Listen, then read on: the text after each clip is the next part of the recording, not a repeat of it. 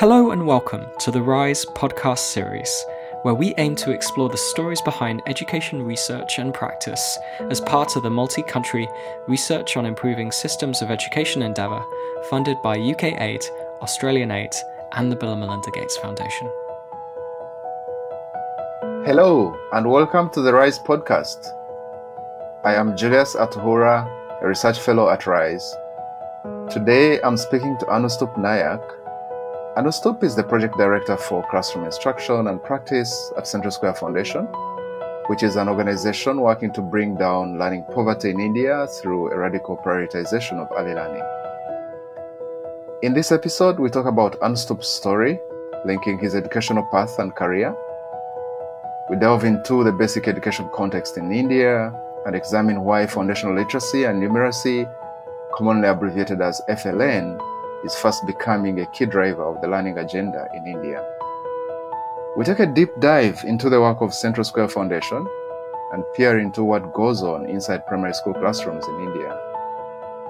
We touch on Anustup's involvement with some of the work strands that rise, their relevance to his practice, and his ideas about future directions.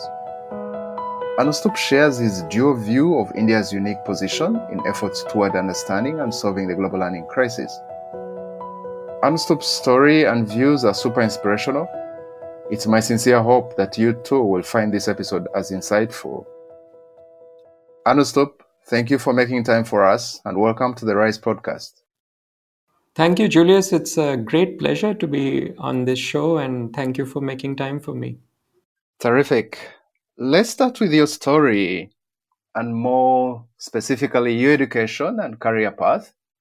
Where does it all begin and how does your education journey connect with your career trajectory this far? Very well. Uh, I have to go back many years, and I've never thought about it in this way. I was born and raised on the eastern coast of India in a small state called Odisha.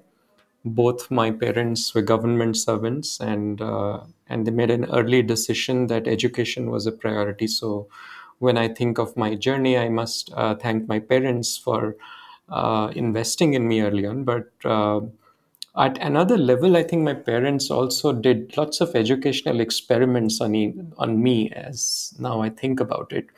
They first put me in a, a school that was uh, more of a free progress, progressive school, which was run by the disciples of Sri Aurobindo, who was an educational philosopher in India, and they believed that children should have more freedom while learning. So it was a lot more unstructured compared to some of the other schools. So that was, uh, I would argue, a very brave decision on their part.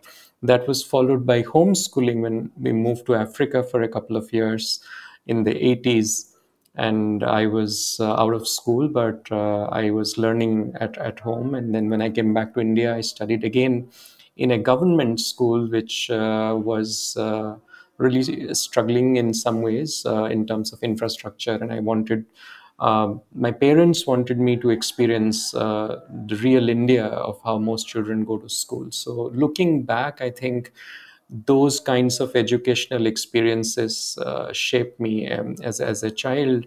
And as I was growing up, uh, it became very clear to me that I had to do something beyond just educating myself, getting a good job, which was a priority. And uh, like most young people in the 90s, I went to study engineering, which was kind of a preferred option in India. But two years down that road, I found out I was never going to make a very good engineer. So I thought maybe try my hand at social sciences. So I moved to the US and got a scholarship to study public policy at Georgia Tech. Um, I tried to get a job in the nonprofit sector and couldn't get in, and that was the time of the technology boom in the late 90s and the early 2000s. So I worked in the corporate sector in America. But in two, three years, I was uh, craving for a change because I was missing uh, some kind of meaningful work in the in the corporate world. I wasn't really sure I was making a difference in any other person's life other than mine. So I thought of doing something else and I decided to go back to school again to study education and i was uh, at the harvard graduate school of education and that's where i think my life took an interesting turn uh, three four things happened to me one was that I came to terms with my own ignorance, in spite of the fact that I had a lot of good education and degrees and credentials behind me. It became very clear to me that a lot of my early education was very fragile in terms of understanding. I remember taking a class with Professor Eleanor Duckworth, who was a student of Piaget and, and, a very famous professor at Harvard. And she gave us this simple problem. I remember it still. She said, Four of you are going to the movies and sitting right next to each other. What are all the possible ways in which you could all sit together? And I being trained in the Indian education system, having learned math all my life, uh, quickly I calculated the formula 4 factorial and, and the answer 24 uh, came to my head. And, and I said, you know, it's, it's 24 because it's 4 factorial. But then she asked me, Anustup, can you sh- show me how this happens? She gave me a bunch of beads and i realized i actually didn't understand what what i had just learned as a formula. And that hit me really hard. And i was thinking at that point of time that even though i came from a i wouldn't say a very privileged background but i was still privileged in the form of education i had got. And i was still rote memorizing most of the things that i had supposed to be uh, mastering in, in, in school. And if that was the case for me, then millions of other children are probably missing out on, on good educational opportunities just because the kind of education system we had. It was around the same time that I ran into a fellow student named Ashish Rajpal, who also had come from India and had led a successful corporate background in Europe and we ran into each other as as as fellow classmates at the graduate school of education. And he had a very inspiring dream to go back to india and set up something in the field of elementary education. And i followed him back to india and over the next couple of decades uh, worked with him and, and a bunch of other colleagues who joined us later to build an organization called XSEED Education, whose mission was to improve the quality of elementary school education. And uh, for the first five or six years, we really struggled like any startup would. And uh, we struggled not just financially, but also we struggled in terms of finding out what was the right model to improve education. We tried many things like setting up, uh, uh you know, schools for, for people who are setting up you know new institutions. We tried lots of teacher training but after delivering hundreds and hundreds of hours of teacher training in all kinds of schools rich schools private schools poor schools affordable private schools and government schools we came to the conclusion that training alone wasn't really changing much in the classroom. Teachers went back to the same old practices that they started. That was the time my colleagues started teaching in the classroom and uh, it became very clear that unless a teacher has clear step by step instructions on how to teach better, uh, and those instructions are backed by evidence uh, based practices, uh, you won't expect change in the classroom. So that's how the idea of the XSEED program was born, which is now called structured pedagogy, but we had kind of stumbled onto this by creating our own lesson plans and materials for students. And over the next eight or 10 years, we took this program to scale to about 2,000 odd uh, affordable private schools in India. We began to see remarkable changes in learning of students and also in the capacity of, of teachers. And I think my own journey was defined by really helping teachers succeed in the classroom every day oftentimes in education, teachers are really ridiculed, in, in, especially in our country, as being underskilled or undermotivated, or or just people who really are not very competent. Uh, but if we start treating teachers as professionals and provide them with the right tools, the right training, they can succeed in the classroom every day. And that was what the XSEED journey taught me by the time I reached uh, kind of my early 40s, it also became clear to me that uh, the organization which I was part of has, has grown beyond me, and I was ready for a second innings. And that's when I took a sabbatical, thought about what else is happening in India, and I started thinking hard about the public education system in India. Uh, India has a million plus uh, government run schools, um, which educates most of our children, especially coming from, from poverty ridden backgrounds. And when it comes to the learning outcomes, they are incredibly poor. And uh, lots of people, uh, very, very smart people, have been working on this problem for many, many years. And yet we hadn't seen change and uh, that's when I, uh, you know, decided to work for Central Square Foundation. I had known of their work for a very long time through their founder Ashish Dhawan, who uh, was uh, a very famous philanthropist uh, and started off as a venture capitalist and then entered philanthropy. And I had known him since my entrepreneurial days and they were working with the public education system as as a partner and working on systems reform so the last 3 years of my journey has really been about working with the public education system with central square foundation Uh, so that's a little bit about my journey so far in education Thank you. Very, very exciting journey, Anustup. Uh, going to Africa, back to India, moving to the US, and then this challenge at Harvard, uh, the professor who challenged you, and then you discovered how much you were learning, but not probably individually taking it as your own benefits. So, I mean, every, it's like many of us, we always get challenged in life. Like this challenge that came back to you to make real meaning of what you are learning and translating that this is the real thing that we we are focusing on when we say learning should make meaning to the children.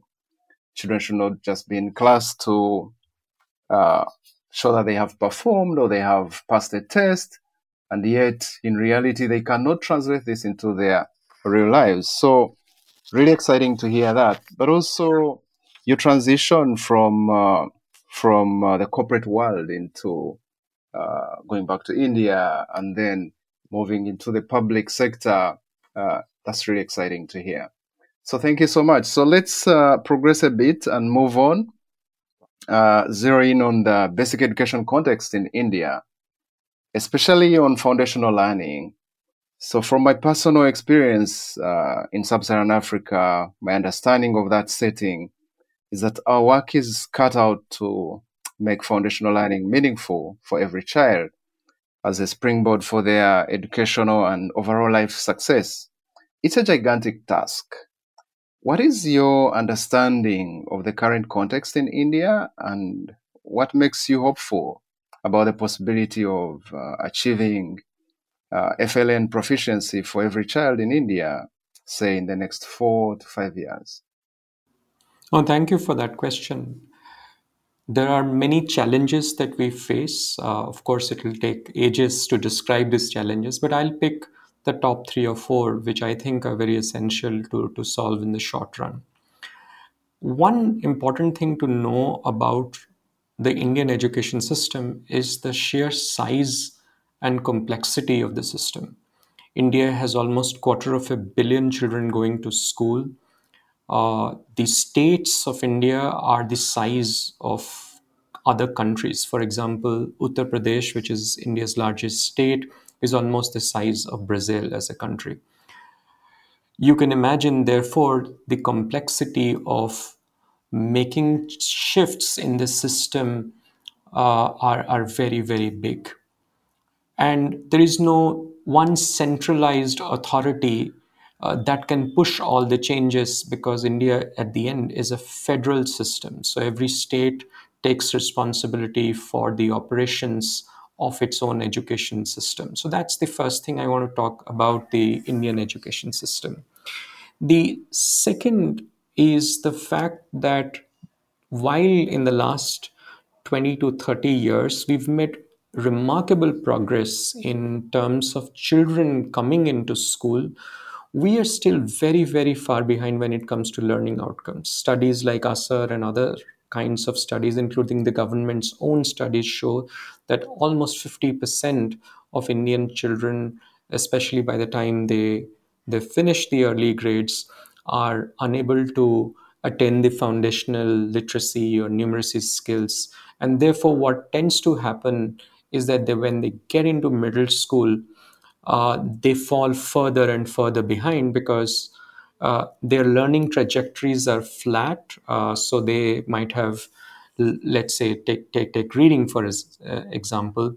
If they haven't learned to read by grade three or grade four, then they cannot read to learn. Uh, so something like uh, reading a social studies textbook or a, or a science textbook becomes difficult for them. The second is that curriculum itself is quite complex and ambitious, and the uh, methodology of teaching, which is often not spoken about that much in, in global circles, is largely rote, chalk and talk, one way transmission of knowledge to children, and often not informed by what works in terms of evidence of how to get children learning better and learning faster. So those are some of the big challenges that, that we face as, as a country. The second aspect of solving this challenge relates to the capacity of the state. The Indian state uh, often has been referred to people like Lant Pritchett as being a flailing state, that it is a state which is kind of quite mixed in its capacity to respond to the demands being placed on it. On one hand, it does certain things very well. So, for example, India runs one of the largest uh, elections in the in the world, right? It, the Indian um, democracy, in terms of the sheer uh, size of its uh, ability to to marshal people into an election every five years or so, and do it reasonably well, is is often lauded across the world. On the other hand, if you look at the delivery of basic services like healthcare or education, we often struggle because our, our state is not always equipped to uh, have the right skills, have the right motivation, the political will, uh, the right data systems, all of that coming together uh, so that we can deliver well. And that's true about the school education system. So, those are some of the challenges. And uh, the other challenge relates to the capacity specifically of our teachers. Teachers come into the classroom relatively underprepared in terms of both pre service training, which is largely theoretical in nature, and the in service training, which is almost sporadic and often disconnected from classroom practice and the classroom materials, so on and so forth. So, if you take all of this, uh, one would almost run away scared from attempting to to improve this system. But what keeps us going? I think largely uh, there are many many good things happening in India. One is there is enormous interest now in improving education in India at all levels. Whether you look at the national education policy, which has been uh, proposed, the national curriculum framework, which is uh, talking uh, a language which is derived from very, very strong principles of, of good literacy and numeracy. So, on paper, we have a really good policy document that sets the stage for, uh, for good instruction in the classroom. Uh, we have the Nipun Bharat mission, which is a national mission to focus on foundational literacy and numeracy, which was launched with much fanfare, uh, and which promises that by uh, next two to three years of, of its uh, execution, we would want to get all children in India uh, equipped with the basic literacy and numeracy skills. And we have even set numerical targets for something like oral reading fluency for an entire country. And that gives us uh, great hope because when the political and administrative system is energized at the top, it is more likely that the entire system would, would move in the right direction. The second thing that is that keeps me extremely hopeful is the fact that parents in India uh, care about education in, in, in general. They value education as, as a factor of social mobility. Uh, so that's that's that's that's always hopeful. So when I talk to parents uh, in every home um, that I visit, I see that they have aspirations for their children to better in school. And the third thing which gives me a lot of hope is the work that many like minded organizations are doing to improve foundational literacy, working together under a common umbrella. I can see that happen in our ecosystem with CSF, uh, Central Square Foundation, which I work for, working very closely with the government, working very closely with technical support organizations like Language and Learning Foundation, Room to Read, Madhi Foundation, Vikramshila. These are all like minded organizations working together. Others like Pratham and uh, Akshara, many other organizations are doing great work. So, all of these organizations working together also creates a supply side push of good quality uh, learning programs, many of which have been shown to have uh, great evidence at some degree of scale. So, all of this makes me really hopeful that in the next two to three years, we will make progress on our goals. Thank you. Uh, listening to you talk about the challenges uh, in India obviously, as someone coming from the global south, I can relate with many of those challenges. Uh, and the issue of teachers is really critical. This uh, pre service training that they get and very little practice in the classroom. When they get into the real classroom, it's like they are thrown into the deep side of things and they, they have to figure it out on their own. So they really need a lot of support. And this really connects to your work at uh, Central Square Foundation which I think we are moving into uh, next. So exciting also to hear about the Nipun Bharat mission uh, in India and uh, how the politics is working to really put foundational learning at the center of all learning uh, to make sure children get strong foundations from the very beginning for their learning to make meaning. We'll now take a deep dive into CSF's work what it means for improving education systems and your central focus on what goes on inside the classroom. Also, the fact that CSF works heavily through coalitions, uh, technical partners, and government. Can you explain CSF's work in India and how does CSF contribute to improving what goes on inside the classrooms and what that means for the education system in India? Our work starts on innovation, it goes on to policy, then to practice, and our final objective is to ensure that there is change at scale in terms of working on quality school education for children. And especially, our focus is on system led reform. There have been many attempts in the past to transform Indian education systems. And we and our coalitions are not the first ones to do it, and hopefully not the last. But one of the things we have realized is that working through the system to enable its capacity, to enable its ability to deliver on its promises is very, very critical. Rather than working as an external agency only, or running pilots, or running experiments that will not lead to scale. That's really our focus. When we look at our impact areas, we work on three critical areas. One is, of course, foundational literacy and numeracy. But we also work very closely with the government on early childhood education, which is a key priority for our country because many children aren't coming in with the right kind of school readiness.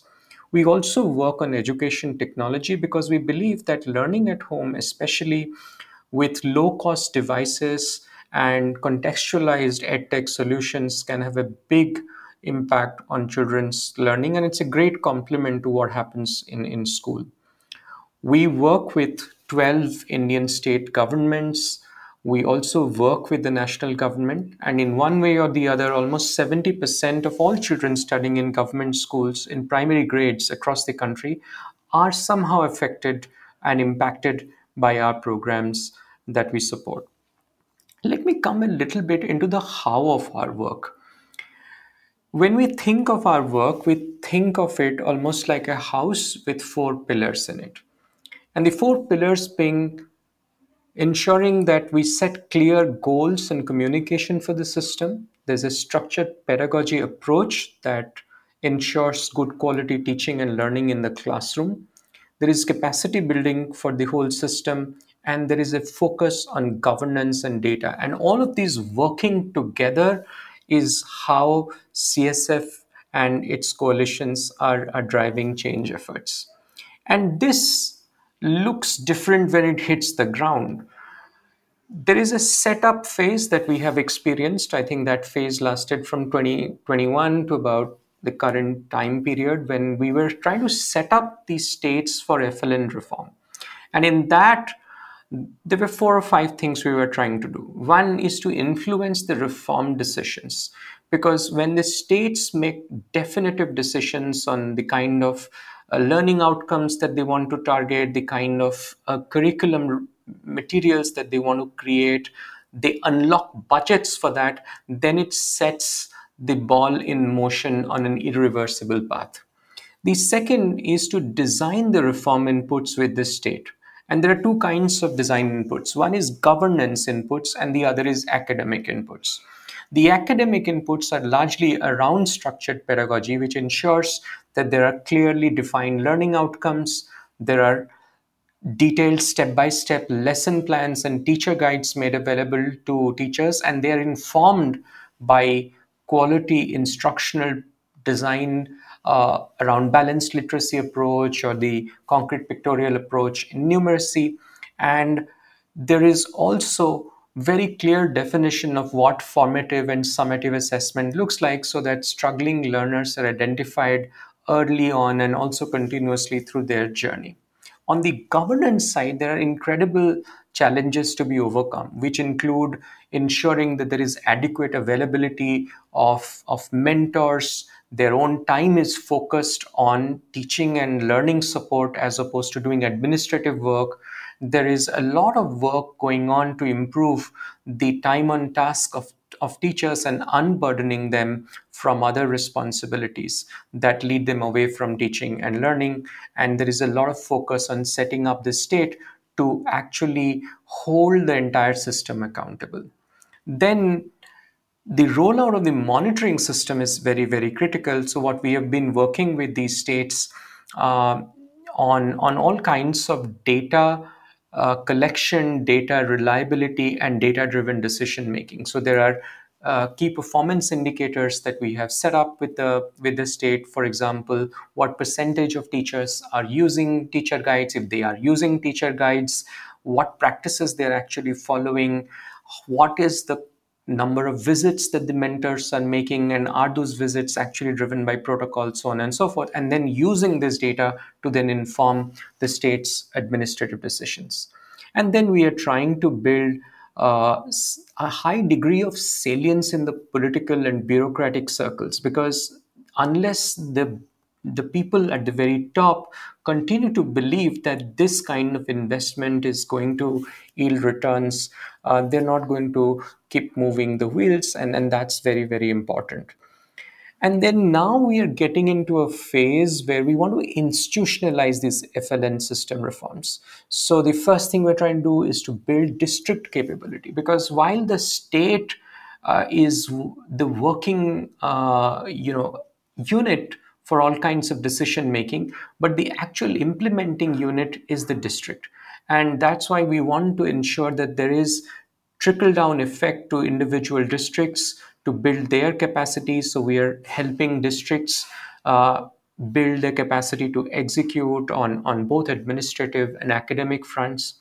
We're also trying to influence the community led demand for FLN, and that's aspirational because getting parents, especially parents uh, who come from underprivileged backgrounds, to understand what their children are learning, support them at home, demand better from the school, all of that would ensure that there is a pull effect apart from the push that we are, they are doing.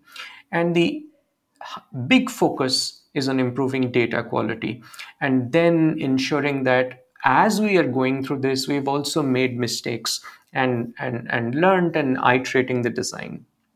And in summary, if I were to give ourselves a kind of a progress report uh, on, on, on the work done so far, what has really worked well is, I think, there is very strong political and bureaucratic buy-in in, in all the states that we are working in. Um, both at the central level, there is the Nipun Bharat Mission, there is the NEP, the National Education Policy, and, and, and in large number of states, they're taking it really seriously. The other thing which makes me personally very, very excited is that when we go into the classrooms, there is acceptance and adoption of structured pedagogy and the balanced literacy and numeracy approaches. Because one of the big risks in all of these reforms is the kind of pushback one gets uh, around adoption of new practices. So when we go into classrooms, at least you know 40% of the teachers are using the teacher guides. They are beginning to uh, understand the kind of practices that those teacher guides and assessments have. And there is intent and design for changing the teacher professional development. There's still miles to, to go in terms of improvement in both the capacity building of teachers, but I think there is a strong attempt to, uh, to fix that process. There's also a strong focus on assessments and monitoring, and uh, there is data being collected on students' learning outcomes.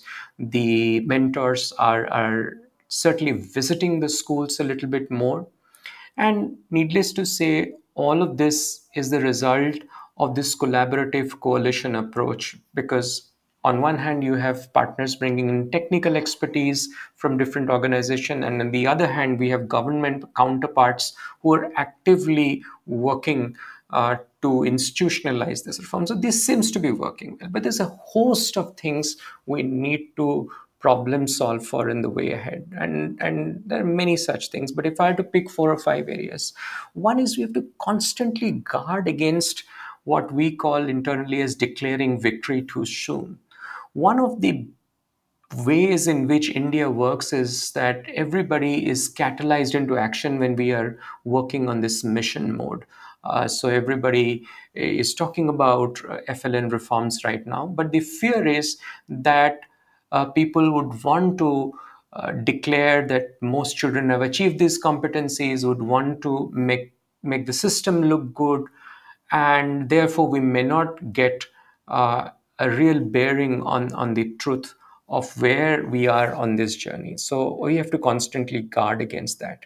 The second thing, which is a big challenge in the Indian context, is that the political and the administrative layer, which currently is sympathetic uh, to these reforms, has taken many brave decisions, uh, constantly gets churned through the process of elections and transfers. And how do we ensure that when uh, individual officers or individual political leaders are moving on, their successors are taking the reforms equally seriously?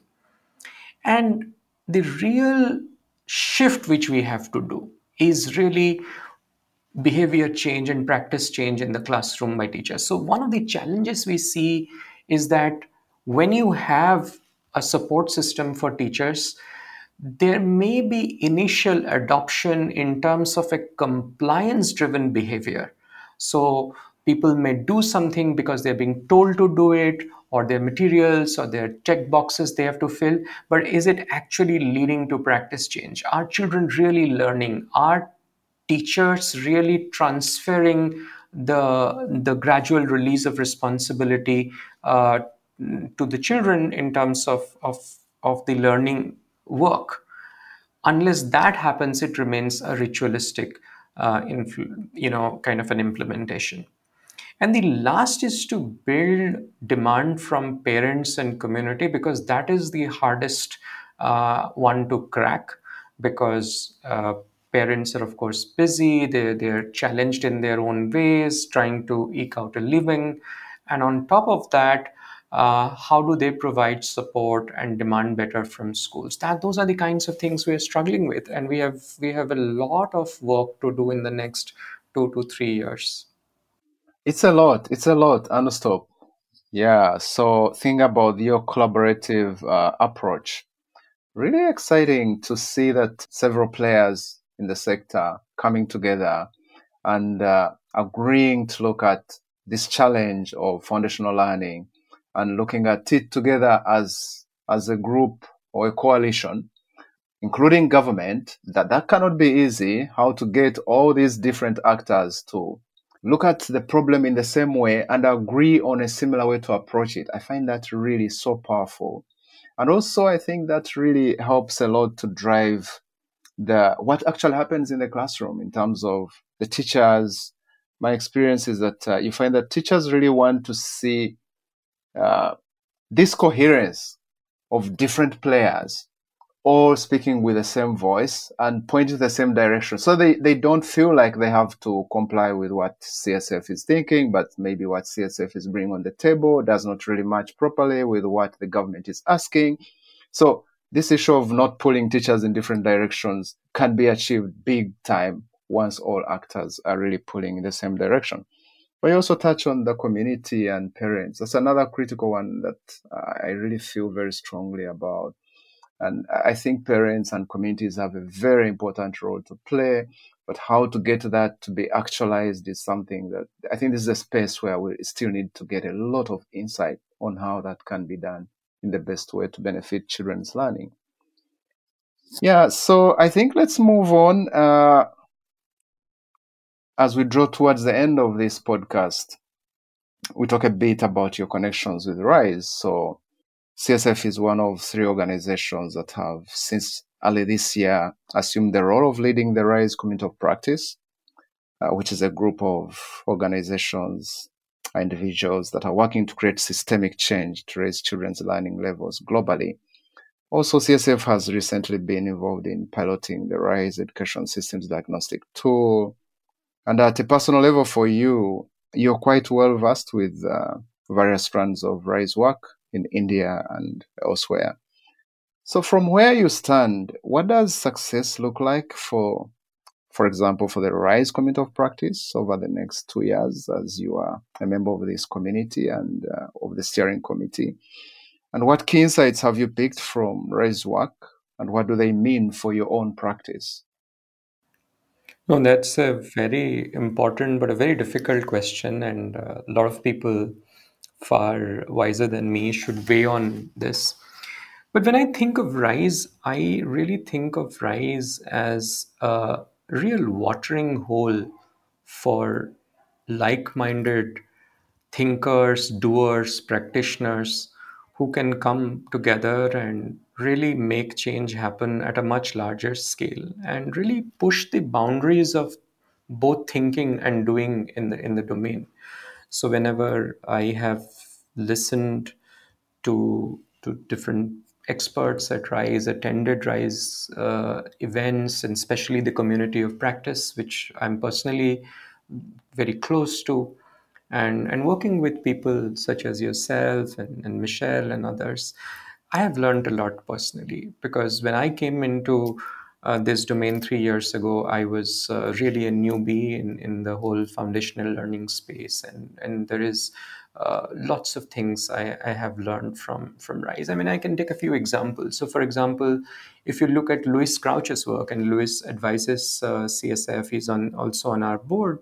Uh, you know, think of an article like uh, the one he wrote on how to rapidly improve learning outcomes at the system level.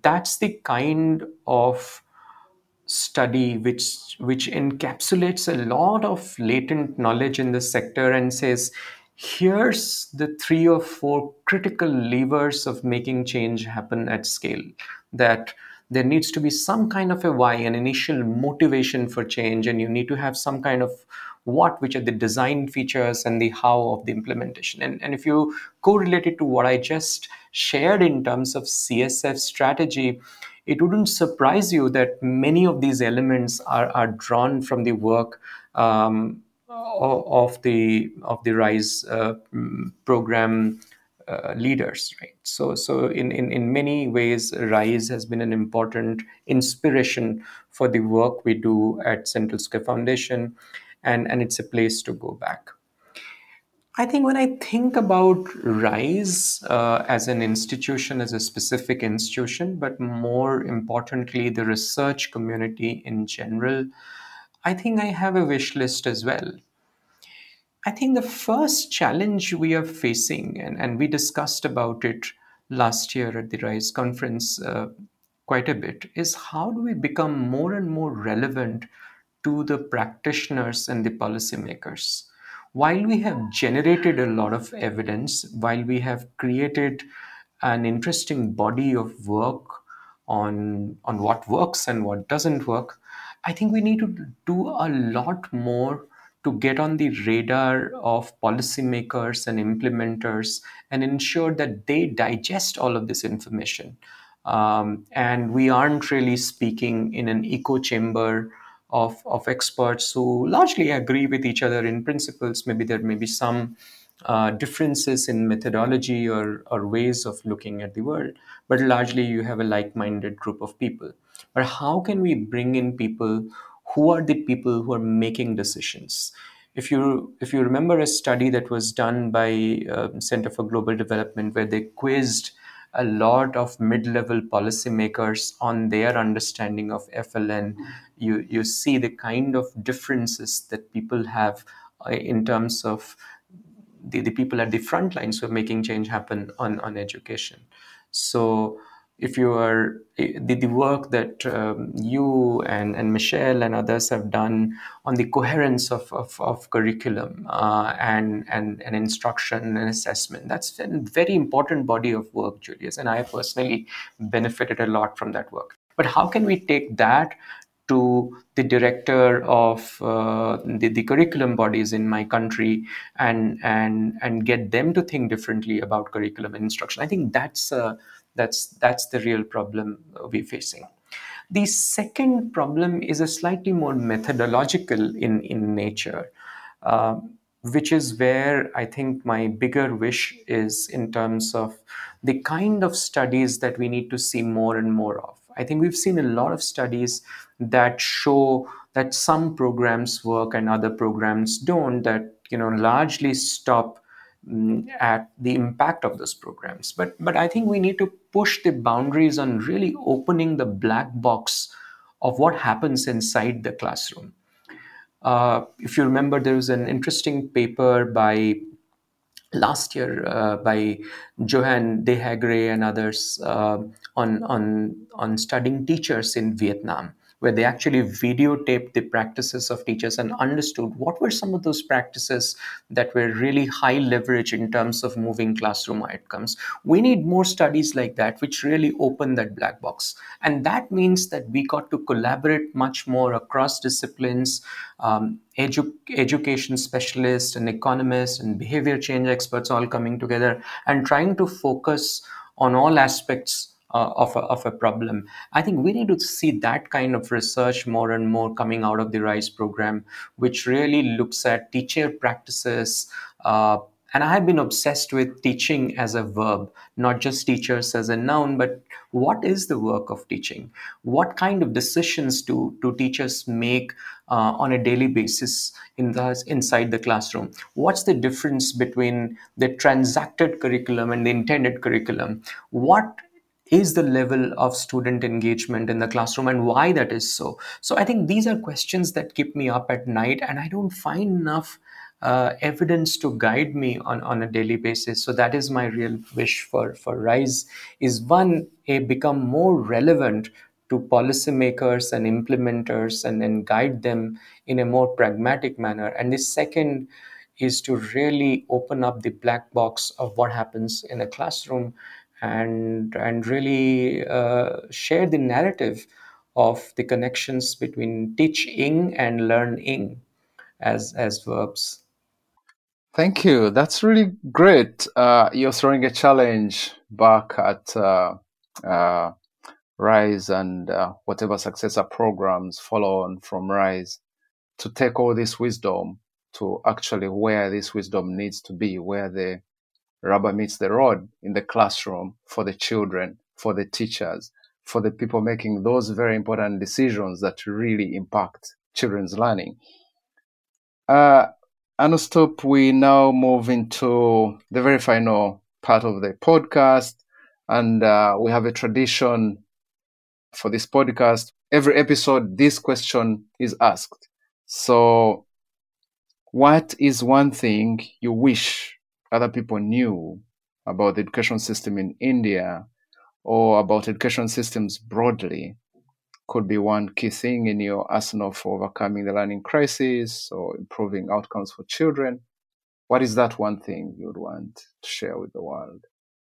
I think a lot of people know about the problems of education in India, and they're well understood. And uh, the perfect explanation of uh, that or summarization of that is something that Karthik Muralidharan offered that we have not an education system, but a filtration system. So, so all the ills of the system are often talked about. But I think what the world is not privy to enough is the incredible ecosystem of innovators in education that is working out of India. If India is a hotbed of all the problems, it's also the Silicon Valley, so to say, of educational innovations in every sector. Whether you talk of education technology, there are, of course, many companies and many organizations working on that. Of course, it's going through a downturn right now. Hopefully, we'll learn something and come back. There are many organizations which are working on improving schools as a whole, both in the private sector and in the not-for-profit sector. Uh, there are organizations which working uh, to improve the, the way government as a whole works. Uh, there are all kinds of solutions in India uh, that are being driven by incredible organizations. Just look at our own partner ecosystem. Uh, you know, on, on one hand, we have organizations working on large scale system approaches to, to teaching and learning and literacy and numeracy. We have a whole host of edtech solutions coming out of India working in the in the direct to child space. Our affordable private school system has many solutions. We're working on improving that sector. So what I want the world to know is that yes, India is the hotbed of all the problems, but also the go to place. If you want to try out new solutions, you want to find an in- incredible uh, array of social entrepreneurs who are trying to shift the needle. Great. India as a hotbed of all problems, but also all solutions. Anustup, thank you so much for appearing on the Rise podcast. Julius, thank you so much for uh, giving me a space to, to air my views. I'm really grateful to Rise. Thank you for listening to our podcast today. And if you liked it, be sure to check out our research at riseprogram.org or follow us on social media at riseprogram. You can find links to the research mentioned and other work shared under the description for this podcast episode. The RISE podcast is brought to you by the Research on Improving Systems of Education RISE programme through support from the UK's Foreign, Commonwealth and Development Office, Australia's Department of Foreign Affairs and Trade, and the Bill and Melinda Gates Foundation.